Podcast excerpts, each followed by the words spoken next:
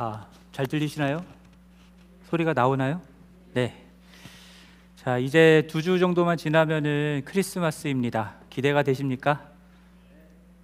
별로 기대가 안 되시는군요. 크리스마스 때가 되면, 아, 크리스마스 때가 되면은 라디오에서도 캐롤송 계속 나오고요. 사람들은 크리스마스를 준비하기 위해서 트리 같은 트리도 장식해놓고, 그리고 사랑하는 사람들을 위해 가족들을 위한 선물들도 준비를 합니다. 또 산타 할아버지가 손꼽아 그 선물 주실 날을 손꼽아 기다리는 아이들도 있고요. 또 흩어져 있던 가족들이 한 자리에 모여서 함께 어, 모이는 그런 기쁨도 누리게 되죠. 그렇게 사람들이 크리스마스를 보낼 때에 이런 생각을 할까요? 어, 그 크리스마스에 오셨다고 하는 예수는 누구일까? 어, 사람들이 그런 생각을 하면서 크리스마스를 보낼까요? 예수는 기독교에서 믿는 어, 신이다, 아, 뭐 이렇게 이해하기도 하고요. 세계 사 대 성인 중에 한 명이다라고 이해하기도 하고요. 근데 뭐 그 정도뿐이지 어, 예수가 누구이신가, 이거를 진지하게 고민하면서 크리스마스를 보내는 사람은 별로 없는 것 같습니다. 여러분, 우리도 석가 탄신을 보낼 때 여러분 석가가 누구인가 이런 거 깊이 묵상하시면서 예, 그거 막 연구하거나 그러지 않으시잖아요. 그냥 노는 날 하나 더 생겨서 좋으신 거잖아요, 그렇죠? 그래서 사람들 예수님이 그냥 누구이신지에 대해서는 별 관심 없이 크리스마스의 그 좋은 분위기를 많이 즐기는 것 같아요. 자, 오늘 본문에서 보면은 예수님이 두 가지 질문을 던지는데요. 그 첫 번째가 사람들이 나를 누구라고 하느냐라고 하는 부분입니다. 사람들은 예수님을 누구라고 했냐면 이십팔 절에 나오는데요. 침례 요한이다 라고 하는 사람도 있었고요, 더러는 엘리야, 또 더러는 어, 선지자 중에 한 명이다 라는 이야기를 했습니다.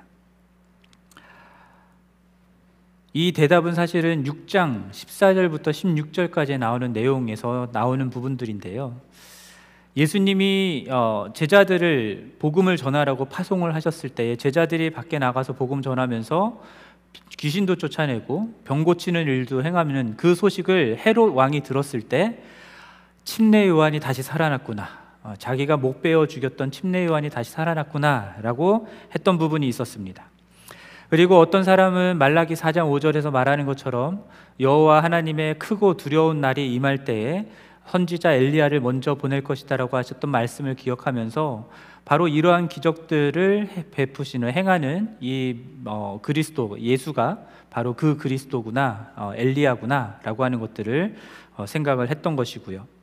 또 옛 선지자 중에 한 명이다 라고 하는 사람들도 있었는데, 이 당시 예수님 당시에는 공식적으로 구약적인 의미에서의 선지자가 존재하지 않는다라고 믿었던 시대입니다.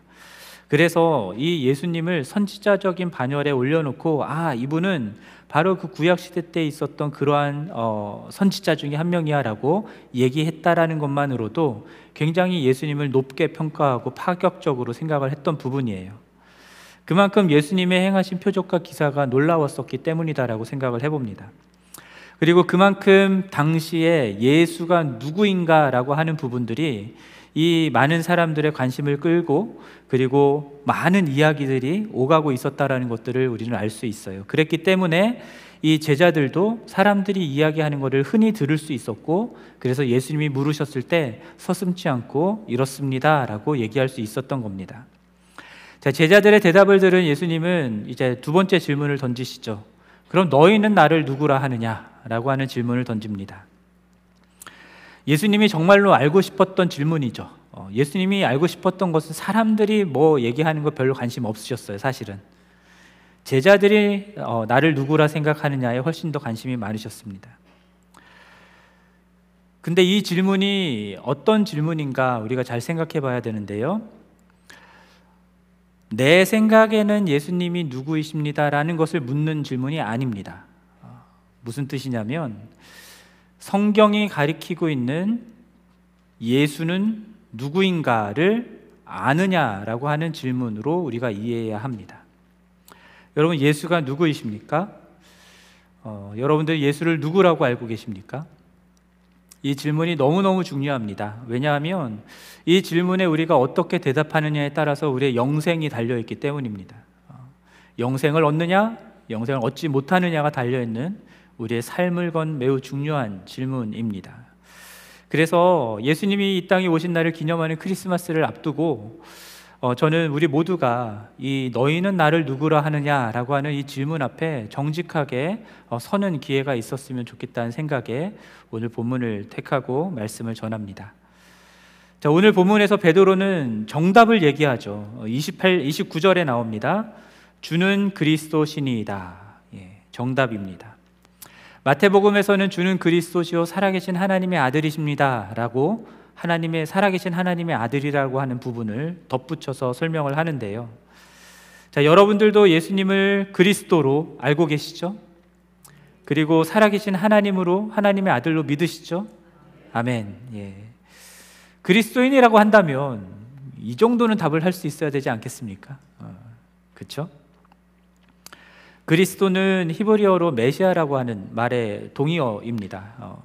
그리고 문자적으로는 기름 부음 받은 자라고 하는 뜻을 갖는 단어이죠. 베드로가 예수님이 그리스도이십니다라고 말을 했을 때는요, 그냥 단순히 기름 부음 받은 자입니다라고 하는 의미가 아니라요, 다윗 왕의 후손으로서 이스라엘 나라의 주권을 회복할 왕의, 왕이십니다라고 하는 고백으로 지금 이 고백을 하고 있는 것입니다. 이것이 유대인들이 가지고 있었던 메시아 그리스도에 대한 이해였기 때문입니다. 그러면 우리 잠시 시선을 돌려서 예수님이 이 질문을 던지신 장소가 어디인지를 한번 살펴보겠습니다. 이십칠 절에 나오는데요, 이십칠 절 보면은 빌립보 가이사랴라고 하는 지명이 나오죠. 빌립보 가이사랴가 어디냐면요, 이스라엘 땅이 이렇게 길게 있으면은 최북단에 있습니다. 거기에 헐몬산이라고 하는 산이 있고요, 아름다운 산이 있고요, 그 산의 서남쪽 경사면에 위치한 도시가 빌립보 가이사랴입니다. 어, 이스라엘 땅 중에서 가장 아름답고 좋은 땅으로 알, 알려져 있고요. 그리고 구약시대 때는 바알갓이라고 하는 그렇게 지명으로 불렸습니다. 그러니까 바알을 섬기는 신전이 있었던 곳이었기 때문인데요, 예수님 시대에는 가이사 아구스도, 어, 시저, 어, 아우구스투스죠. 헤롯 대왕이, 그 아우구스투스가 헤롯 대왕에게 어, 수여한 땅이 바로 이 빌립보 가이사랴였습니다. 그리고 헤롯 대왕은 거기다가 아우구스를 아구스도 아우구스투스를 위한 신전을 짓습니다. 그리고 가이사 시저를 위한 어, 이름을 붙여서 가이사랴라고 하는 이름을 붙인 거예요. 그 헤롯의 아들이었던 빌립이 이제 지중해 연안에도 가이사랴라고 하는 지명이 어, 도시가 하나 있거든요. 그 도시와 헷갈리니까 자기의 이름을 붙여서 이 북쪽에 있는 헐몬산 옆에 있는 이 가이사랴는 빌립보 가이사랴로 부르자 해갖고는 이름을 붙이게 된 겁니다. 그리고 헬라의 자연신인 판이라고 하는 신을 숭배하는 어, 그, 그 숭배에 받쳐진 동굴이 있는 것으로 이곳은 유명한 곳이었어요. 그래서 로마 가이사의 이름을 딴, 시저의 이름을 딴 도시이기도 했고, 그리고 여러 가지 이교들이 행해지고 있는 그런 종교적인 도시이기도 했습니다. 그런 곳에서 예수님께서는 제자들에게 너희는 나를 누구라 하느냐라고 물으시는 거예요.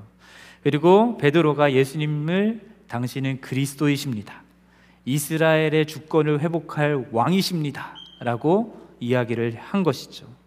이것은 매우 의미심장한 일입니다. 왜냐하면 예수님이 그리스도다라고 고백을 하는 것은요, 이스라엘을 식민 지배하고 있는 나라가 지금 로마잖아요.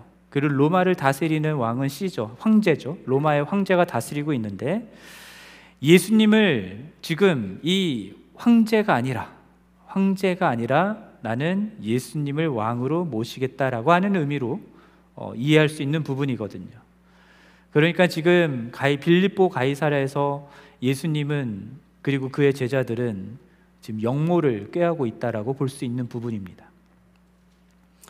특별히 가이사를 기리기 위해서 만든 이스라엘의 가장 북쪽 아름다운 도시였던 빌립보 가이사랴에서 예수가 이스라엘을 회복할 왕이시다, 왕으로 오셨다라는 것들을 예수님이 스스로 제자들의 입을 통해 확인을 하셨다라는 것은, 이제 이 예수님이 이스라엘의 가장 북단에서부터 이제 한 백마일 좀 넘는 남쪽에 있는 예루살렘까지 이제 내려오시면서 이 이스라엘 나라를 회복하는 것에 대한 그 왕으로 오셨다라는 것들을 선포하시고, 그래서 이제 점점 하나씩 하나씩 땅들을 수복하면서 이스라엘까지 이게 딱 입성하는, 승리에 입성을 하는 그런 계획들을 그려볼 수 있는 구도가 딱 짜여지는 것이죠.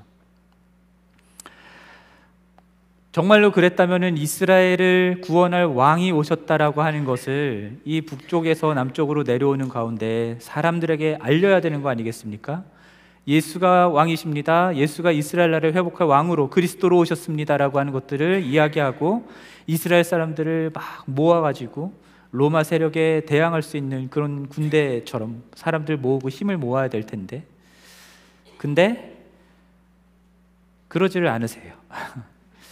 예수님은 삼십 절에서 뭐라고 말씀하시냐면 자기의 일을 아무에게도 말하지 말라라고 경고를 하시고 그 이후에 삼십일 절 말씀을 말씀하십니다. 왜 아무에게도 말하지 말라고 하셨을까요? 반역이니까 영모니까 조용히 진행돼야 되니까 뭐 그랬을 수도 있긴 하지만, 어, 저는 그거보다는 예수님은 베드로와 제자들이 생각했던 그런 그리스도가 아니었기 때문이다라는 것에 초점을 맞추고 싶습니다.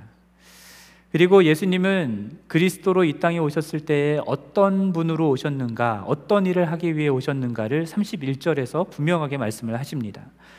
우리 삼십일 절 말씀을 함께 읽어볼까요? 시작!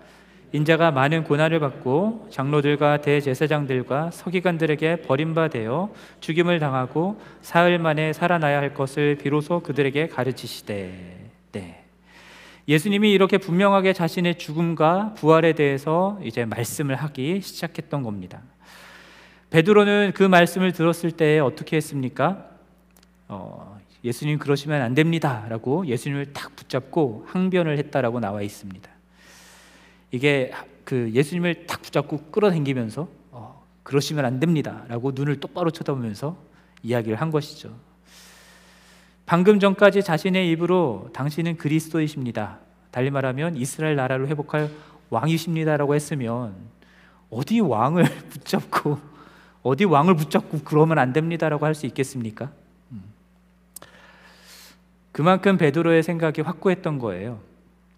심지어 그리스도이신 예수님이 하셨던 말씀도 그거는 틀렸습니다라고 말할 만큼 베드로는 본인이 가지고 있는 그리스도에 대한 이해와 생각에 어, 사로잡혀 있었던 것입니다. 그러면 예수님이 의미하셨던, 예수님이 의미하셨던 베드로와는 달랐던 그 그리스도에 대한 의미가 무엇이겠습니까? 베드로는 그리스도다라고 하는 단어를 쓰면서 전형적인 유대인들의 메시아상을 반영을 한 것이죠.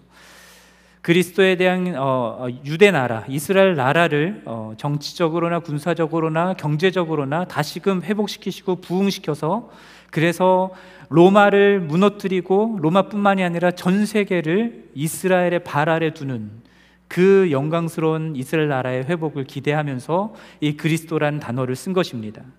그러나 그러나 예수님은 그러한 메시아로 오셨던 게 아니었던 것이죠. 베드로는 예수님의 말씀을 들었을 때에 뭐라고요? 고난을 받아서 죽는다고요? 있을 수 없는 일입니다. 게다가 사흘 만에 부활하신다고 말씀하셨는데 유대인들의 메시아 사상에는 이 사흘 만에 부활한다라는 개념이 없습니다.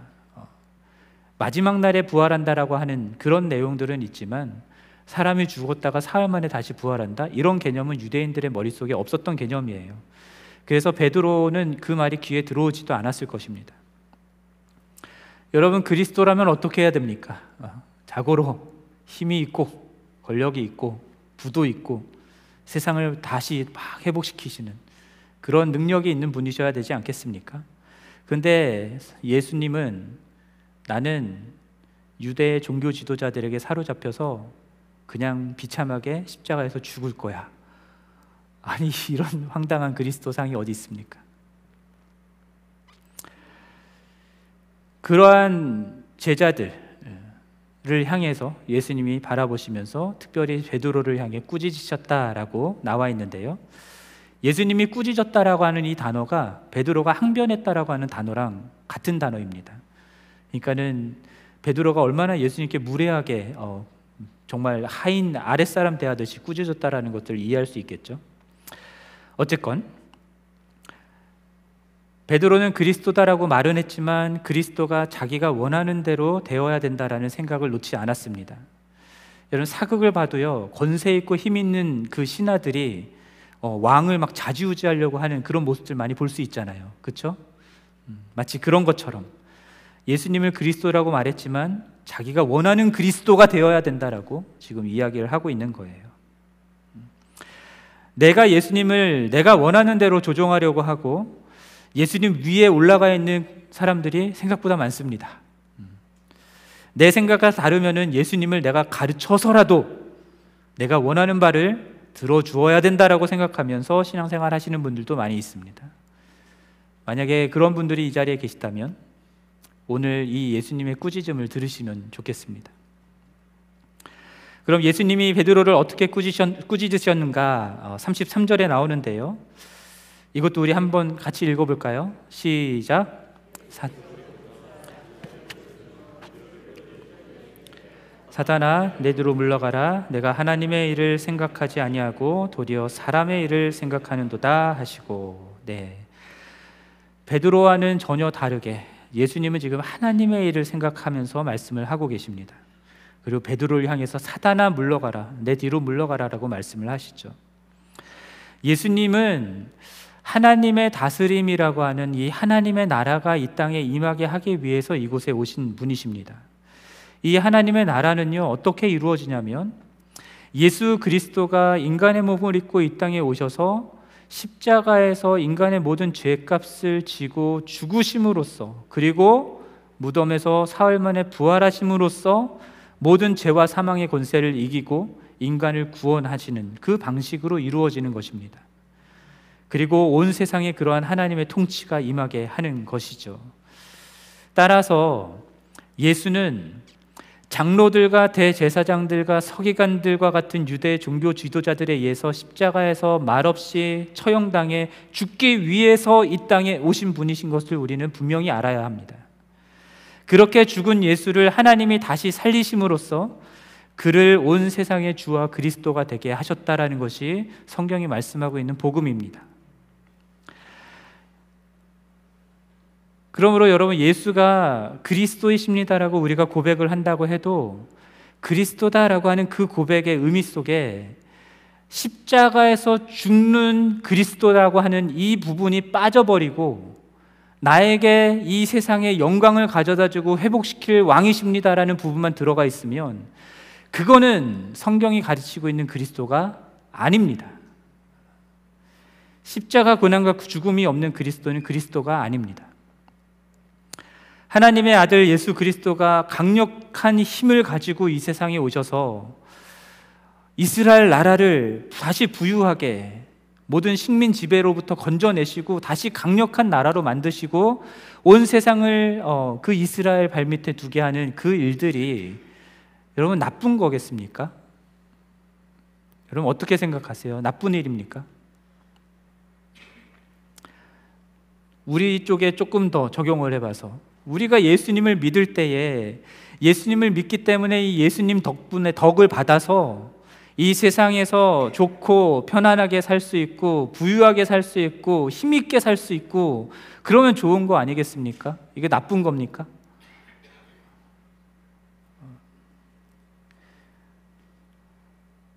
저도 뭐 그렇게 사는 게 다 나쁘다는 얘기는 아닌데요,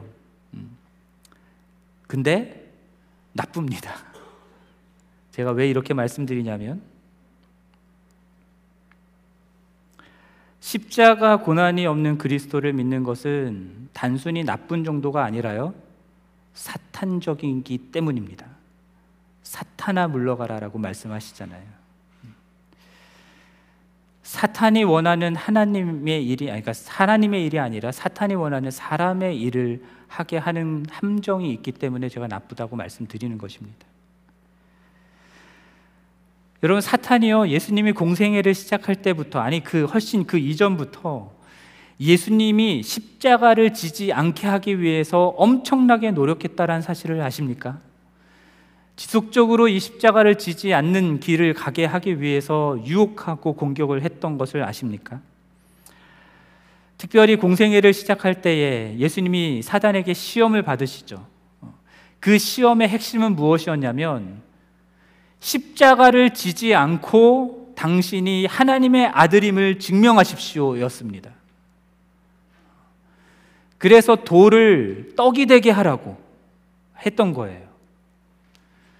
성전 꼭대기에서 떨어졌을 때 천사가 당신을 붙잡고 발이 땅에 닿지 않게 하는, 안전하게 착지할 수 있게 하는 그 모습을 사람들에게 보게 함으로써 십자가를 지지 않아도 당신이 하나님의 아들이시다라는 것들을 사람들이 알게 하십시오라고 하는 유혹이었어요.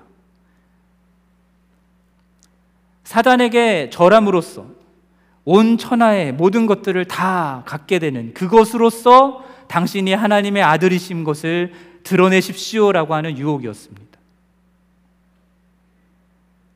예수님이 그 유혹에 넘어가셨으면 십자가를 지지 않으셨겠죠. 그러면 그분은 그리스도가 아닙니다. 예수님이 겟세마네 동산에서 피땀을 흘리면서 기도하셨잖아요. 그때 예수님의 마음속에 고민해서 죽게 되었다라고 말씀하셨던 그 의미가 무엇입니까? 예수님도 이 십자가를 지고 싶지 않았던 거예요. 예수님도 가능하면 이 십자가의 짐을 피하고 싶었던 겁니다. 그래서 아유 모르겠다, 그냥 안 할래 그러고 안 했으면, 십자가를 지지 않으셨으면 우리의 구원은 없는 것이죠.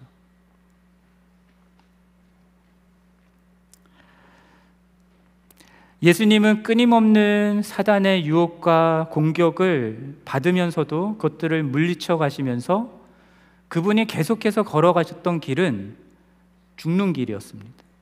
십자가를 지는 길이었습니다. 자기 자신이 살고자 하는 그 마음들을, 그 마음들을 부인해 가면서 끝까지 하나님의 일을 이루기 위해서 십자가의 길을 걸어가셨던 분이 예수 그리스도이십니다. 이게 기독교가 말하고 있는 그리스도인 거예요. 이게 기독교가 말하는 예수 그리스도이십니다. 여러분들이 믿는 예수 그리스도가 이런 그리스도 맞으십니까? 아멘, 아멘. 예. 혹 이 자리에 계시지만 아직 예수가 누구이신지 잘 모른 채 예배에 참석하고 계신 분들이 있다면, 그리고 이 예수 그리스도가 십자가에서 죽으시고 부활하신 분이다라는 사실을 잘 몰랐던 분이 계신다면, 오늘 말씀을 통해서 여러분들을 위해서 십자가 지시고 죽으셨다가 부활하신 그 예수 그리스도를 마음에 받아들이시는 은혜가 있기를 간절히 바랍니다. 그리고 이미 예수 그리스도를 그렇게 믿는다라고 말씀하셨던 모든 분들, 그 모든 분들은 이제부터 나오는 예수님의 말씀을 귀 기울여 들으시기를 바랍니다. 삼십사 절 말씀 저희가 함께 읽어보겠습니다. 시작. 무리와 제자들을 불러 이르시되 누구든지 나를 따라오려거든 자기를 부인하고 자기 십자가를 지고 나를 따를 것이니라.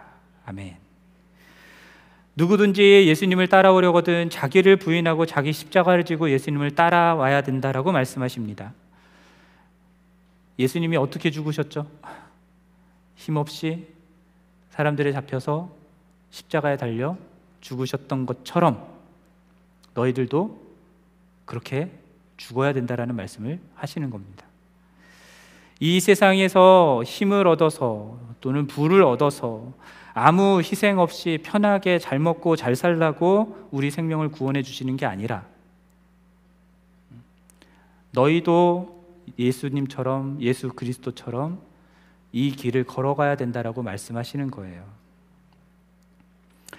여러분, 사람들은 누구나 자기를 위해서 살고자 하는 욕망이 있습니다. 어. 내가 원하는 거, 내가 바라는 거 갖기 원하죠. 그런 거 싫어하는 사람이 누가 있겠습니까? 음. 그래서 더 많은 돈이 있으면 세상에서 더 많은 것들 누릴 수 있잖아요. 그렇죠? 힘이 있으면은 다른 사람들한테 어, 싫은 소리 안 당하고 내가 원하는 거 막 얻을 수 있잖아요. 내가 원하는 대로 살 수 있잖아요. 그래서 그런 것들을 추구해요, 사람들은 누구나. 그런데 오늘 본문에서는요, 예수님이 너희가 나를 그리스도라고 믿고 그래서 나를 따라오려거든 그 욕망을, 그 디자이어를 부인하라라고 말씀하시는 겁니다. 십자가를 지라고 말씀하시는 거죠. 자기를 부인하는 것, 십자가를 지는 것, 이거 결국 죽으라는 얘기입니다. 순교하라는 얘기는 아니고요, 내 안에 내가 내 삶의 주인이 돼서 하나님의 일이 아닌 나의 일을 이루고자 하는 모든 욕망들을 그 하나님 앞에 굴복시키라는 의미입니다. 아무 목적 없이 그냥 죽으라고 하는 말씀이 아니라 삼십오 절 말씀을 보십시오. 여러분들이 누구를 위하여 죽어야 되는지가 나와 있습니다. 나와 복음을 위하여 자기 목숨을 잃으면 구원하리라 라고 말씀하시잖아요. 우리가 자기를 부인하고 자기 십자가를 지고 죽어야 된다고 할 때에 누구를 위하여 죽느냐? 그리스도를 위하여서, 복음을 위하여서 그렇게 자기를 부인하고 십자가 지는 삶을 살아야 된다라고 말씀하시는 겁니다. 전에 제가 얘기를 했던 적이 있었을 수도 있어요. 다시 한번 말씀을 드릴게요. 제가 고등학교 때, 고등학교 이 학년, 일 학년인지 이 학년인지 헷갈리긴 하는데요, 아마 이 학년이었던 것 같아요. 학교에서 집에 돌아왔는데요, 어, 라디오를 틀었는데 우연히 극동방송에서 나오는 그 설교를 들었습니다. 설교에서 목사님이 예수님은 당신을 위해서 십자가에서 당신의 생명까지도 내어주셨는데 그 예수 그리스도를 믿는다고 하는 당신은 예수님을 위해서 무엇을 희생하셨습니까? 무엇을 내어드렸습니까? 라고 물으셨습니다. 근데 그 말씀에 제 마음이 꽂혔어요. 어, 찔렸어요. 어, 그래서 고등학교 이 학년이 그 자리에서 엉엉 울면서 회개 기도를 했습니다. 예수님을 위해서 내가 버린 게 없더라고요. 예수님을 위해서 내가 굳이 나를 막 부인하고 희생하면서까지 뭘 했던 적이 없더라고요. 그날 받은 은혜를 고등부 친구들과 함께 나누면서 또 함께 울었던 기억이 있습니다. 여러분들도 한번 생각해 보시기 바랍니다. 여러분, 예수를 믿고 예수를 따른다고 하는데 예수를 위해서, 복음을 위해서 여러분들의 여러분의 삶 속에 자기를 부인해서 무언가를 한 것이 무엇이 있는가? 예수 그리스도를 위해서, 복음을 위해서 내가 십자가를 지는 것 같은 나 자신을 부인하는 삶을 산 것이 무엇이 있는가? 한번 생각해 보실 수 있었으면 좋겠습니다.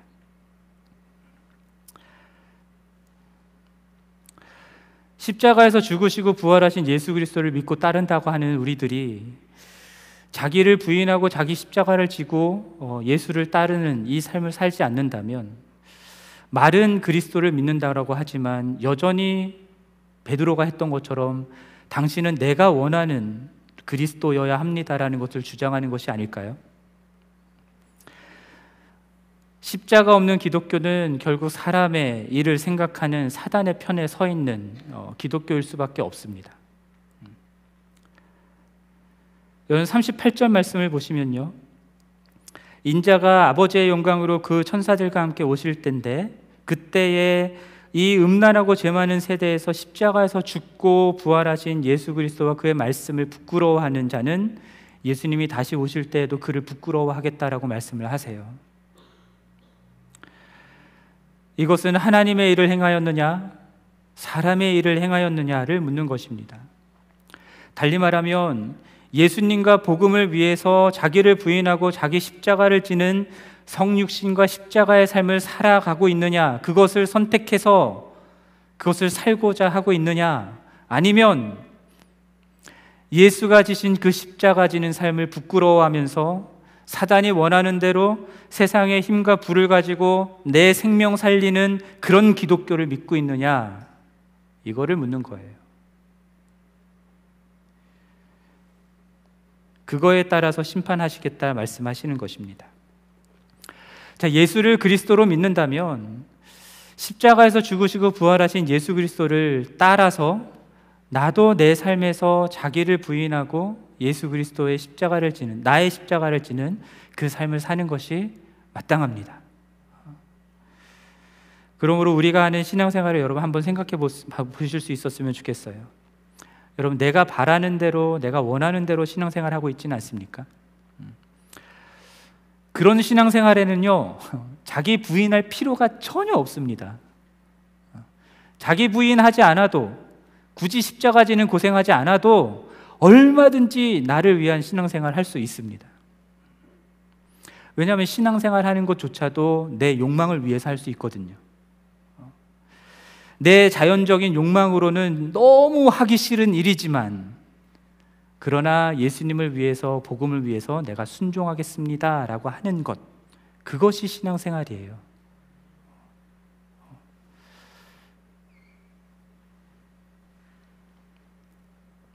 여러분, 예수님을 위해서, 복음을 위해서 자기를 부인하고 십자가의 정과 욕심을 못 박으면서까지 하는 것이 무엇이 있는지 한번 생각해 보십시오. 하나님이 주시는 마음이 있어요. 근데 이것 때문에 아, 아 나는 너무 내성적이어서 이건 못하는데, 그렇지만 정말로 나는 하기 힘들고 하기 싫지만, 그러나 주님이 이것을 원하시니까는 내가 순종하겠습니다 라고 하는 것이 무엇이 있는지 한번 생각해 보십시오. 나와 가족을 위해서 보내는 시간들, 나와 가족을 위해서 사용하는 재물들, 그런 노력들은 전혀 아깝지 않죠, 여러분? 근데 예수와 복음을 위해서 시간을 드리고 물질을 드리고 내 삶에 많은 노력들을 드리는 것, 그것에 얼마만큼 여러분들이 헌신하고 있는지 한번 생각을 해보시기 바랍니다. 주님이 이걸 하라고 마음에 부담을 주시는데, 내적으로 갈등하고 고민을 하지만 결국은 안 해버리는 것들이 많지 않습니까? 내가 힘드니까, 내가 하기 싫으니까. 그거는 예수를 왕으로 모신 게 아니잖아요. 내가 예수를 다스리려고 하는 모습이죠. 내가 딱 할 수 있는 정도만, 요 정도까지는 내가 할 수 있다 하는 것만, 내가 편하게 생각하는 그 자리를 절대 벗어나지 않고 그냥 할 수 있는 정도만 그렇게 헌신하고, 안 하고 있는 섬김과 헌신은 있지 않습니까? 제가 목회를 하면서, 목회하기 전에도 그랬지만 제자훈련을 하고 청년들도 제자훈련하고 이렇게 하다 보면은요, 늘 청년들이 헌신하기 싫어하고 힘들어하고 그 순종하기 힘들어하는 지점이 있습니다. 그게 뭐냐면은 다른 사람을 용서하는 거예요. 예. 여러분, 예수님이 용서하라고 하셨다라는 거 모르시는 분 여기 한번 손 들어보십시오. 없잖아요. 다 아시잖아요. 근데 내가 마음에 안 들어하는 사람, 나는 가까이 하기 싫은 사람, 나한테 좀 잘못한 사람 절대 용서하려고 하지 않아요. 너무 힘들대요. 힘들죠, 당연히. 힘들지만 해야죠. 예수님이 말씀하셨으니까. 근데 힘드니까 안 하고 싶대요.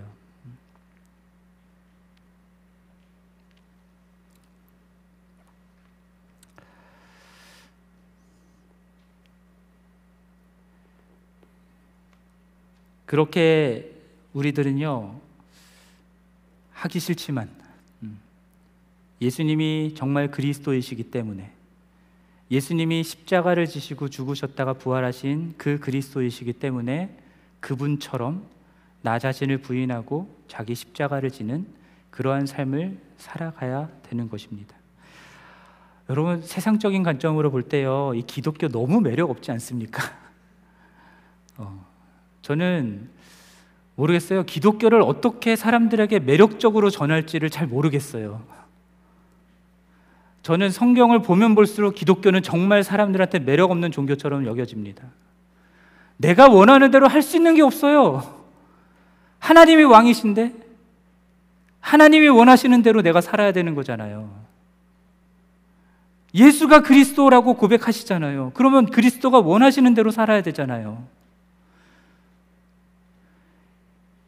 이 시대와는 너무나 역행하는 기독교이지 않습니까? 그러니까 이 세상 살아가는 사람들한테, 특별히 이 시대를 살아가는 젊은 청년들에게 기독교를 믿으라고 얘기하는 게 얼마나 매력 없습니까? 근데 신기한 거는 그런 복음을 전하는데 믿는 사람들이 나온다라는 거예요.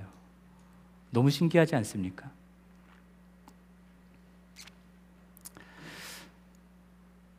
저는 기독교를 매력적으로 보이게 만들고 싶지 않아요. 사람들이 좋아할 만한 것으로 만들고 싶지 않습니다. 오히려 그것, 그렇게 기독교를 만들어가는 것은 오늘 베드로가 책망받았던 것처럼 지극히 사탄적이라는 생각을 해봅니다. 그리고 사람의 일, 거기에 우리가 빠져있는 것이 될 수밖에 없다라는 생각을 해봅니다. 진정한 기독교는 자기를 부인하고 자기 십자가를 지고 예수를 따르는 기독교입니다. 그리고 그러한 이들에게 영원한 생명을 약속해 주시는 것이 기독교입니다. 세상과 다른 길을 가야 하기 때문에 세상에서는 힘들고 어려울 수 있죠. 그래서 좁고 협착한 길을 간다라고도 말씀하시잖아요. 그렇지만 결국은 그 길을 걸어갔을 때에 하나님이 주시는 그 하나님 나라에 들어가서 영원한 주님과의 기쁜 교제를 누리는 삶, 영원한 생명을 살 수 있다라고 하는 것이 기독교가 주는 약속입니다.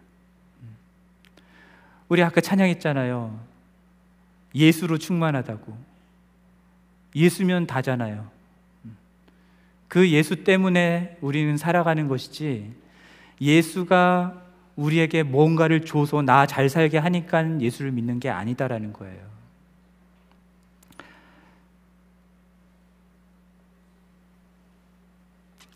오해가 있을 것 같아서 한 가지만 말씀드리고 말씀을 마치겠습니다. 어, 어, 무슨 말씀이냐면, 제가 지금까지 막 여러분들께 자기를 부인하고 십자가를 지는 삶을 살아야 된다고, 마치 그거를 그렇게 살지 않으면 다 가짜 그리스도인인 것처럼 말씀을 드렸잖아요. 그래서 오해를 하실까 봐 제가 말씀드리는데요, 우리가 기억해야 되는 게 이거예요. 신앙은요, 여정이에요. 시작점이 있고요, 그 여정을 따라서 계속 목적지를 향해 가는 겁니다. 그리고 그 과정 속에서 우리들은 계속 성장해 가는 거예요. 성숙해 가고요. 제가 지금 말씀드리는 것들은요, 한 예수 그리스도를 알게 되고 믿게 되는 한 시점이 있어요.